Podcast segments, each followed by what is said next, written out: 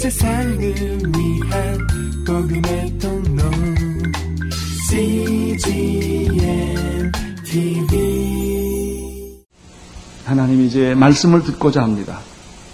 들려주십시오. 말씀하여 주옵소서. 우리를 격려해 주시고 눈을 열어 주시고 깨닫게 하여 주시고 진리 가운데 들어가게 하여 주옵소서. 예수님 이름으로 기도드리옵나이다. 아멘. 성경의 시작은 감탄사로 시작됩니다. 와, 와. 하나님이 태초에 천지를 창조하셨다니. 와. 이것이 성경의 시작입니다. 그것이 바로 창세기의 시작입니다. 성경은 왜 많은 사람들이 성경을 읽으면서도 성경의 진리 가운데 이르지 못하는가? 우리는 성경에서 지식과 정보와 어떤 도덕적 교훈을 얻으려고 하기 때문에 그렇습니다. 여러분, 성경은 우리에게 지식과 정보와 도덕적 교훈을 주는 책이 아니라 우리에게 구원을 주는 책입니다. 하나님의 사랑을 보여주는 책인 줄로 믿습니다. 따라서 우리가 성경 앞에 섰을 때 감, 감격하고 감사하고 찬양하면 성경이 스스로 문을 여는 것입니다. 하나님과 논쟁하고 따지면 하나님은 자체를 감추십니다. 그러나 하나님께 경배하고 찬양하면 무릎 꿇고 두 손 들고 나아가면 그분은 자기의 모습을 완전히 우리에게 보여주시는 것입니다.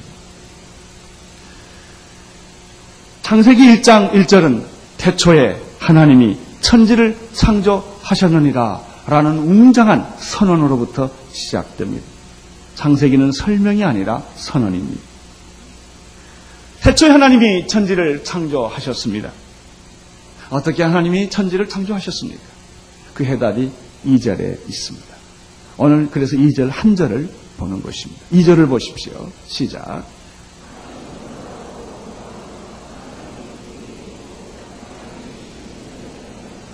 땅이 혼돈하고 공허하며 흑암이 깊음 위에 있고 하나님의 신은 수면에 은행하니라. 태초에 하나님이 천지를 창조하셨는데 어떻게 창조하셨는가? 그의 해답은 간단 명료합니다. 이 절에서는 이렇게 말합니다. 성령님이 창조하셨다. 우리는 지금까지 창세기를 이렇게 접근하지 않았어요. 그러나 이 본문을 가만히 연구해 보면 바로 성령 하나님께서 천, 태초에 천지를 창조하시는 그 모든 과정을 우리는 여기서 볼 수가 있는 것입니다. 창조가 어떻게 이루어졌는가 라는 사실을 보기 전에 더 먼저 보아야 될 사실은 하나님이 한 분이 아니라는 것입니다. 하나님은 한 분이십니다. 그러나 그분은 삼위로 존재하십니다. 성부 하나님, 태초에 하나님이 천지를 창조하셨느니라. 두 번째는 성자 하나님. 예수님이 천지 창조에 참여하신 것입니다. 세 번째는 성령 하나님이십니다. 이것을 창세기를 보면 1절에서는 태초 하나님이 천지를 창조하셨습니다. 2절에서는 하나님의 신 성령님이 수면에 운행하셨습니다. 3절에 보면은 하나님이 가라사대 빛이 있으라 하심에 빛이 있었더라 말씀으로 창조하는 것을 볼 수가 있습니다. 말씀은 곧 예수 그리스도이신 것입니다. 골로새서 1장 16절 이하에 보면은 예수님이 천지 창조에 참여하셨다는 기록을 우리가 볼 수가 있습니다.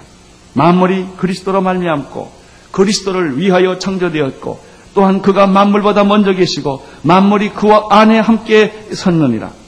바로 예수 그리스도께서 천지 창조하실 때 하나님과 함께 천지 창조 사역에 동참하신 것을 우리는 볼 수가 있습니다. 예수님이 천지 창조에 참여했을 뿐만 아니라 오늘 2절을 보면 성령님이 창조의 주역이라는 사실을 알게 됩니다. 전면부대에 성령님이 나타나셔서 이 천지 창조를 하시는 일에 깊이 관여하고 있는 사실을 보게 되는 것입니다. 어떻게 성령님께서 이 천지 창조, 우주 창조, 이 지구에 창조할 때 관여하셨는가를 좀더 2절을 더 깊이 구체적으로 관찰을 좀 해보도록 하겠습니다. 2절을 다시 한번 읽어주시기를 바랍니다. 시작. 땅이 혼돈하고 공허하며 흑암이 깊음 위에 있고 하나님의 신은 수면에 운행하느라. 여기서 땅은이라고 말할 때 earth, 지구를 말합니다. 이 지구는 많은 별 중에 하나입니다. 이 지상에는 천억, 한 은하계에는 천억 개의 별이 있다고 합니다. 이 천억 개의 별을 가지고 있는 은하계가 천억 개 이상 있다고 과학자들은 추측을 합니다. 맞는지 안 맞는지 잘 모르겠지만, 등 그렇게 있다고 그들은 말합니다. 여러분, 별이 도대체 얼마나 있는지 하나님 외에 누가 알겠습니까? 천억 개의 별을 가진 은하계가 천억 개 이상 있다는 얘기는 무슨 뜻일까요? 끝이 없다는 뜻이죠. 우주의 크기를 누가 제한할 수가 있겠습니까? 우주의 한계를 누가 말할 수가 있겠습니까? 이 엄청난 우리의 상상력이 피곤할 정도로 피곤할 수밖에 없는 이 우주의 크기를 바로 창조주 하나님 그분이 만드셨다는 놀라운 사실입니다. 여러분, 과학은 하나님의 창조를 다 설명할 수 없고 또 잴 수가 없는 것입니다. 하나님의 창조를 재기에는 과학이란 잣대는 너무나 제한이 많습니다. 그래서 다윗은 이 하나님의 위대한 창조와 우주의 그 광활한 모습을 보면서 그는 시편을 지었습니다. 그것이 시편 8편입니다. 여호와 우리 주여 주의 이름이 온 땅에 어찌 그리 아름다운지요. 주의 영광을 하늘 위에 두셨나이다. 주의 손가락으로 만드신 주의 하늘과 주의 베풀어 드신 달과 별을 내가 보니 그렇습니다. 와. 이 말 위에는 할 말이 없어요. 하나님의 위대하신 그 창조와 오묘한 섭리를 어찌 인간의 과학적 지식과 입술로 다 표현할 수가 있겠습니까? 하나님의 위대함은 시로, 사냥으로 노래할 수밖에 없습니다. 아, 하나님 당신은 위대하십니다. 그냥, 아, 그리고 숨을 멈추고 기절해버려야 돼. 이게 하나님의 창조입니다. 이게 하나님의 능력인 것입니다. 오늘 우리는 이절의 말씀을 이해하기 위해서는 우리에게 많은 도움을 주는 사진들이 있습니다. 그것은 나사나 어, 우주항공국이나 이런 우주 관계 하시는 분들이 달나라로 로켓들을 쏴서 사진을 찍어 옵니다. 달나라뿐만 아니라 거기에 있는 화성, 금성, 토성, 목성까지 지금은 그 근접 촬영을 지금 시도해 오고 전송해 오는 것입니다. 여러분 우주인이 달나라를 갔던 때를 기억하십니까? 어, 그들이 달나라에 착륙해서 내려서 달 표면을 처음으로 천여지를 걸어보는 것입니다. 거기에는 무엇이 있습니까? 먼지가 있을 뿐이에요. 생물이 없어요. 물이 없어요. 여러분, 이 천억 개가 넘는, 천억 개를 가지고 있는 은하계가 천억 개가 있는 이 수많은 별 속에 아직까지 우리가 듣기에는 생명이 있는 것은 지구뿐입니다. 물이 있어야 생명이 존재합니다. 그래서 수면에 운행하더라. 하나님이 궁창을 만드시고 물과 물 위로 나눴더라. 여러분 이 개념을 모르는 사람은 왜 하나님이 물과 무리를 나누실까? 이게 무슨 뜻일까? 잘 이해하지 못하지만 생명이라는 관점에서 보면 이 물이라고 하는 것은 하나님이 두신 이유를 우리는 알 수가 있는 것입니다. 다른 지구에는 그런 것이 다른 어, 혹성에는 그런 것이 없기 때문에 그렇습니다. 그 달나라에 보면은 움푹 파여진 것을 우리가 기억을 합니다. 회석빛, 아마 어떠한 물질, 물질이라고 할 때는 원자와 분자를 말하겠죠. 물질과 어떤 화학적인 요소들, 질소라든지 산소라든지 수소라든지 어, 이런 어, 그런 것들로 가득 차 있는 그런 하나의 물체이들이죠. 그것이 바로 수천 개가 수천만 천억 개가 지구의 우주 공간에 서로 마찰하지 않고 운행하고 있는 것입니다. 지구도 모든 별과 마찬가지로 하나님의 생명이 그 지구 위에 있지 않을 때, 그 지구는 세 가지 단어로 성경은 표현하고 있습니다. 첫째는 혼돈이요. 두 번째는 공허요. 세 번째는 흑암입니다. 여러분 이 단어를 철학적으로 신학적으로 너무 생각하지 마십시오. 코스모스 질서 반대로 카오스다 뭐 이런 이런 얘기가 아닙니다.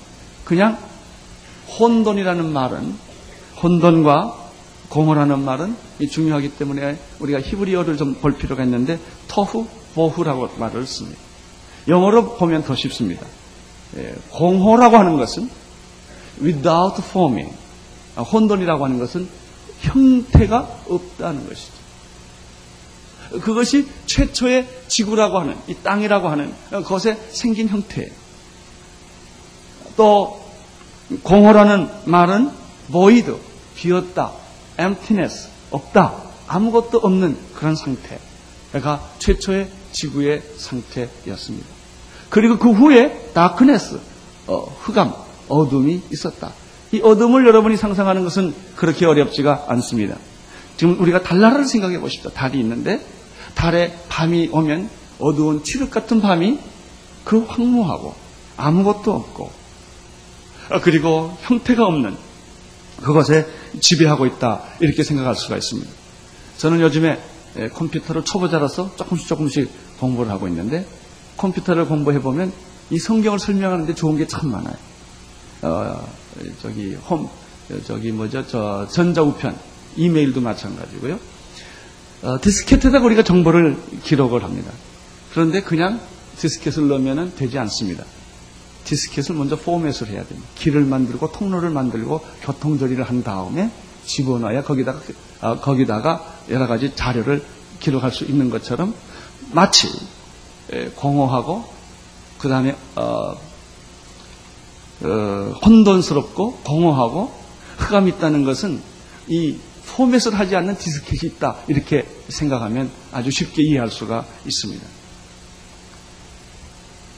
어, 이것을 우리는 좀 더 다른 그림을 좀 그려보면 좋겠습니다.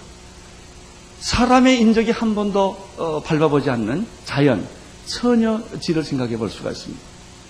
어, 태고적부터 한 번도 사람이 가보지 않는 하나의 살림을 생각해 보십시오. 거기 나무도 있고 숲도 있을 것입니다. 물론 길이 없지요. 그냥 생긴 대로 자연대로 생겼을 거예요. 질서가 없고 without form 어떤 형태가 없다. 바로 그것이 지구였습니다. 그리고 거기는 emptiness 집도 없고 사람 사는 데도 없고 논도 없고 밭도 없는 아무것도 없는 그냥 버려진 그냥 물질 그 자체였다. 여기 흑암이 깊음 위에 있다라는 말이 있는데 이 말이 그 말 자체는 잘 이렇게 머리에 들어오지 않습니다. 그러나 그 다음에 하나님의 신이 수면에 운영했다는 말과 연결시켜 보면 더 쉽게 상상할 수가 있습니다. 여러분 칠흑 같은 밤에 바다를 보십시오. 수면을 보십시오. 이 바다가 얼마나 깊은지, 바다가 얼마나 넓은지 아무 누구도 상상하지 못해요. 이런 흑암이 쫙 깔려 있는 거예요. 바로 그것이 이 지구였다는 것입니다. 하나님이 손대기 전, 하나님이 우주를 만드시고 많은 별들을 만드시고 그 중에 한 지구가 있었는데 그 바로 지구의 상태가 공허하고 혼돈하고 흑암이 가득 차 있는 바로 그런 것이었다고 하는 사실입니다. 여기에 놀랍게 성령님이 나타나신 것입니다. 저는 이것을 만약에 우리가 영화를 한 편을 그려본다면 그 수없는 별들이 은하계 이렇게 왔다 갔다 하는데 어디서부턴가 한 빛이 와서 한 어, 지구를 한 별을 빛을 비추는 거예요. 그게 지구예요. 지구를 이렇게 비추는 것이죠. 천억 개 별 중에서 하나의 별을 바로 그것이 지구였다는 것이죠. 이것이 바로 이전에 나타난 하나님의 신이 수면에 운행했다라는 뜻입니다. 이제 하나님의 신이 영어로는 스피릿이에요. 이걸 다른 말로 말하면 바람이에요. 루하의 바람에 바람, 숨, 숨결. 이걸 다른 말로 말하면 하나님의 생명이에요. 여러분 하나님은 생명의 근원이에요. 생명은 어떻게 나타나는가? 생명이 생명을 줍니다. 생명 아닌 것이 생명을 줄 수는 없는 것이죠. 여기 찬성어가 있어요. 이것은 하나의 물질이에요. 이것이 생명을 만들 수는 없어요. 어떤 아이가 고아원에서 자랐다고 생각을 해보십시다. 부모도 없이 고아원에서 내맞고 살아났어요. 상처받고 자라났어요. 그 아이는 생각하기를 부모란 없다. 그는 그렇게 할 줄 몰라요. 왜? 본 일이 없으니까. 자기를 사랑해준 부모를 만나본 일이 없기 때문에 그는 그렇게 생각할지 모르죠. 그래서 나는 부모 없이 태어났다. 그렇게 말할 수가 있겠습니까? 아니죠. 누군가 어떤 부모가 버렸든지 아니면 죽었든지 태어나게 한 것입니다. 생명이 생명을 낳게 한 것이지 하늘에서 뚝 떨어지지 않았어요. 바위에서 나오지 않았어요. 결안에서 나오지 않았어요. 생명은 생명으로부터 나오는 것입니다. 이 지구에 생명이 있어요. 이 생명이 우연히 생겼을까요? 그렇지 않죠. 억건만 년 우연히 그렇게 합성해서 진화론 자들이 말한 것처럼 생겼을까요? 그렇지 않죠. 절대로 생명 없는 데서 생명이 나오는 일은 없는 것입니다. 생명이 생명을 만드는 것입니다. 그럼 인간의 생명, 이 우주의 생명은 바로 누가 만들었을까? 생명의 근원이신 하나님이 생명을 만든 줄로 믿습니다. 이것이 창조예요. 하나님의 신이 수면에 운행하더라. 하나님의 신이 혼돈과 공허와 흑암으로 가득 차 있는 이 지구 땅덩어리 위에 하나님의 신이 찾아왔어요. 하나님의 호흡, 하나님의 숨결, 하나님의 바람, 하나님의 생명이 지금 접촉해 오기 시작하는 것입니다. 여러분, 죽음과 생명이 만나면 죽음이 없어지는 것입니다. 빛과 어둠이 만나면 어둠이 사라져 버리고 마는 것입니다. 이제 하나님의 생명이 지구에 임하기 시작을 한 것입니다. 여기 하나님의 신이 수면에 운행하다라는 이 운행하다라는 말이 특이합니다. 라카프라는 말인데 영어로 설명하면 좀 더 쉽습니다. moving했다, 움직였다 말. 이것은 마치 땅, 땅이 여기 있는데 아, 하나님의 성령이, 하나님의 영이, 하나님의 생명이 와서 이 지구를 빙글빙글 돌게 하는 것이 싸고 있는 것이 moving하고 있다. 다른 말로 표현하면 shaking, 흔들고 있다.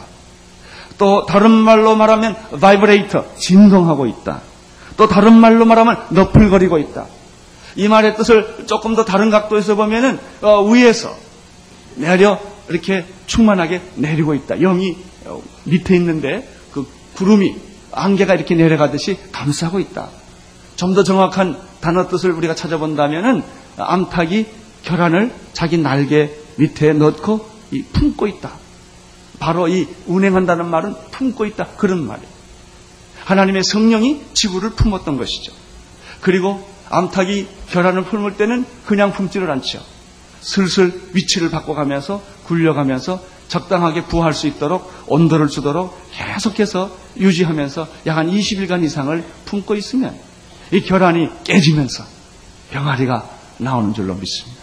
이렇게 하나님의 성령이 이 흑암과 혼돈과 이 공허한 이 지구 하나에 생명이 없는 이 물질 위에 하나님의 성령이 감싸고 돌기 시작했고 품기 시작했고 거기에게 생명을 지금 주기 시작한 것입니다. 하나님의 생명을 이 지구에게 지금 심어 주기 시작하는 것입니다. 땅에도 심고 모든 지구에 이제 인간이 살 수 있도록 모든 생물이 살 수 있도록 모든 가축이 살 수 있도록 여러분 생명의 기초가 되어 있지 않으면 달나라에는 소를 갖다 놔봐야 살지 못하고 죽고 말 것입니다. 풀이 나오지 않기 때문에. 거기는 사람이 살 수 있는, 생명이 살 수 있는, 바이러스가 살 수 있는 어, 그런 모든 조건이 없기 때문에 그래서 하나님께서 이 지구에 생명이 있을 수 있도록 하나님의 성령께서 지구를 감싸서 생명을 계속 집어넣고 있었던 그 말씀이 바로 이절의 말씀입니다. 이절의 말씀을 한번 이런 각도에서 다시 보시기를 바랍니다. 땅이 혼돈하고 공허하며 흑함이 깊음 위에 있었는데 하나님의 신이 성령께서 그 수면에 빙글빙글 도시고 기운을 주시고 생명을 주시고 하나님께서 창조의 역사를 시작하셨다 하는 말씀입니다. 얼마나 놀랍습니까? 하나님이 하시는 일이 얼마나 놀랍고 위대합니까?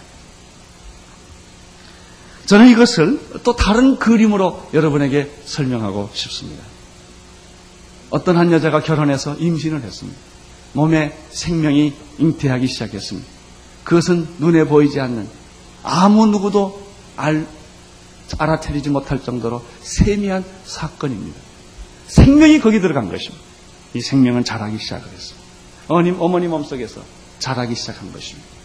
저는 낙태가 살인이라는 사실을 알기 때문에 그것을 낙태를 하지 못하게 하기 위하여 그 부분에 공부를 해본 일이 있습니다. 그 아이가 이제 수태가 되면 자라서 심장이 생기고 고동을 뛰는 거예요. 그리고 머리가 생기고 그리고 오장육부가 만들어지고 손이 만들어지고 임신 6개월 정도 되면 손이 거의 완벽하게 발가락까지 다 보여요. 여러분 낙태는 살인이에요. 핏덩어리가 아닙니다. 그래서 사실은 미국식 나이 계산법보다는 한국식 나이 계산법이 맞아요. 우리 한국식은 날 때부터 나이를 계산하니까. 미국은 태어날 때부터, 서양식은 태어날 때부터 계산합니다. 그렇지 않습니다. 생명이 잉태되는 순간부터 그는 인간이에요. 생명이에요. 죽일 수 없어요. 여러분이 어떻게 임신했던지 간에 그건 여러분의 문제죠. 만약에 그 아이를 버린다면 그것은 살인과 똑같은 거예요. 여러분, 생명이 내 안에서 자라요. 어머니의 젖줄을 먹고, 영양분을 빨아먹고, 어머니의 태보호를 받고, 이 아이는 자라서 10개월이 지나면 이 세상에 새 생명이 왕하고 태어나는 것입니다. 마치 하나님의 신이 혼돈과 공허와 어둠으로 가득 차 있는 이 생명이 없는 이 지구를 돌고 있으면서 하나님의 엄마가 태아에게 생명을 주듯이 하나님의 생명이 이 지구에게 생명을 불어 넣기 시작을 하는 것입니다. 그리고 1장 3절 다음 주일 공부할 일이지만 바로 그때 하나님이 가라사대 빛이 있으라 하심에 왕 하고 애가 태어나는 것처럼 창조가 이제부터 놀라운 창조의 세계가 전개되기 시작을 하는 것입니다. 우리는 오늘 이 이절의 말씀을 통해서 두 가지 놀라운 사실을 묵상할 수가 있습니다. 첫째는 성령님의 역사와 그 능력입니다.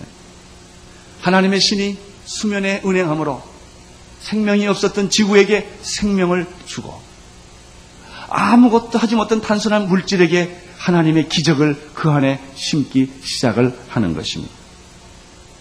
여러분 어떻게 이런 일이 가능하겠습니까? 성령님은 생명이시기 때문에 그렇습니다.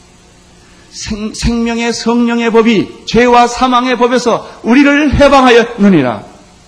여러분 이 땅을 하나님의 신이 수면에 운행할 때 이런 창조의 놀라운 역사가 일어난 것처럼 오늘 성령님께서 여러분에게 임하기 시작하시면 여러분 안에 운행하기 시작하시면 이 지구가 변한 것처럼 여러분 안에 하나님의 생명이 들어오기 시작하는 줄로 믿습니다.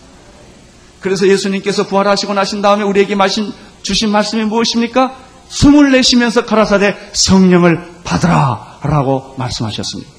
승천하시기 전에 예수님이 하신 말씀은 무엇입니까? 너희는 예루살렘을 떠나지 말고 아버지께서 약속하신 것, 내가 분부한 것을 받기까지는 떠나지 말라.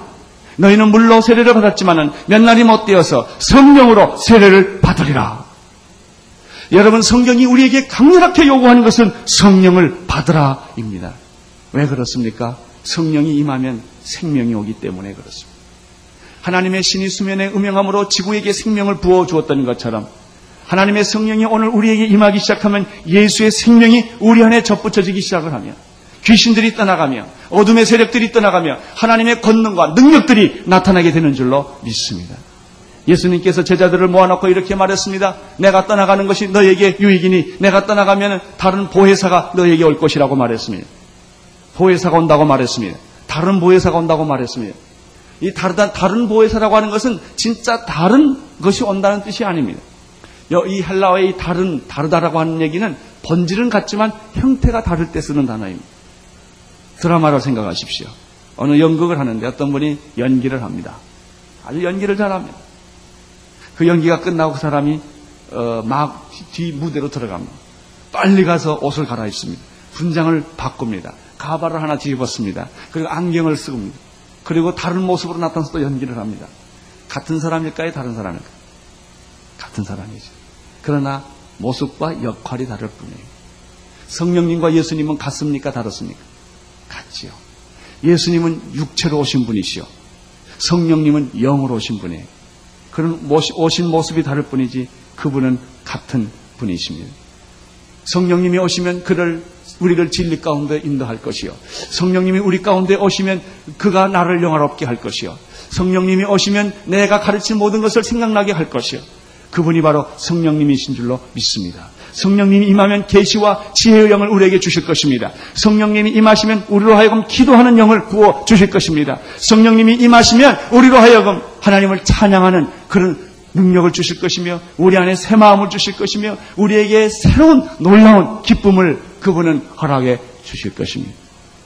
그래서 성경은 성령 충만을 받으라. 성령님을 의지하라.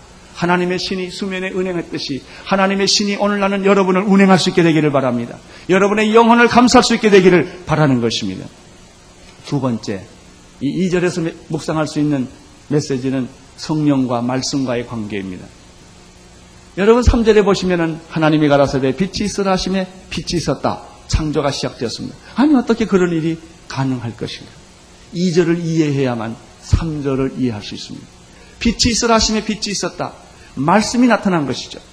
하나님이 가라사대, 하나님이 가라사대, 하나님은 말씀하시는 분이에요. 그 말씀은 곧 예수 그리스도입니다. 말씀이 우리 가운데 거하심에 은혜와 진리가 충만하다고 말씀을 하셨습니다. 말씀이 육신이 되어 우리 가운데 거하신 분이 예수 그리스도이시기 때문에 그렇습니다. 여러분 그런데 이 말씀이 어떻게 말씀이 되고 능력이 됩니까? 여러분 하나님의 신이 수면에 은행하여 지구에게 생명을 이미 다 불어넣어 줬기 때문에 말씀이 이제 선포되면 능력으로 나타나는 것입니다. 여러분이 설교를 들을 때, 여러분이 성경 공부를 할 때, 여러분이 성경을 읽을 때 어떤 분들에게는 능력과 기쁨과 기적이 나타나고 어떤 데, 어떤 사람에게는 왜 수면제가 될까요? 간단합니다. 대답은 간단합니다. 성령이 틀린 것이 아닙니다. 성령의 운행하심이 있는 사람과 성령의 운행함이 없는 사람과의 차이입니다. 하나님의 말씀은 성령으로 기록된 책이기 때문에 성령의 감동을 받지 않고는 이 책의 능력과 이 책의 축복과 이 책의 기쁨을 알 길이 없는 것입니다. 그러나 아무리 무식한 사람이라 할지라도 성령의 감동을 받으면 이 책을 읽으면 기쁨이 오고 축복이 오고 감사가 오고 감격이 오는 줄로 믿습니다. 따라서 성령과 말씀. 2절에는 성령으로 하나님이 우주를 창조하셨고 3절에는 말씀으로 하나님이 세상을 창조했다고 하는 사실을 보게 될 때 창조에는 두 가지 기본적인 요소가 있다는 것입니다. 성령과 말씀입니다. 사랑하는 성도 여러분, 여러분들이 이 세상에서 능력 있고 창조의 능력, 창조의 신비, 창조의 거룩함을 우리의 삶 속에서 끌어내는 방법이 무엇입니까? 성령으로 충만함을 받으십시오. 그리고 그 후에 하나님의 말씀으로 기름 부음 받으십시오. 이때 창조의 능력이 여러분에게도 임하게 될 줄로 믿습니다. 그렇습니다. 태초에 하나님이 천지를 창조하셨습니다. 2절 땅이 혼돈하며 공허하며 흑암이 깊음 위에 있을 때 하나님의 신이 수면에 은행하더라. 그리고 3절 하나님이 가라사대 빛이 있으라 하심에 빛이 있었더라. 하나님의 축복이 여러분에게 함께 하시기를 축원합니다. 기도하겠습니다. 하나님 아버지 창조의 능력과 신비가 오늘 저들에게 나타나게 하여 주옵소서. 하나님의 성령의 능력이 저들에게 나타나게 하시고 말씀의 능력이 저들에게 나타나게 축복하여 주시옵소서. 예수님의 이름으로 기도드리옵나이다. 아멘. 온 세상을 위한 복음의 통로 CGM TV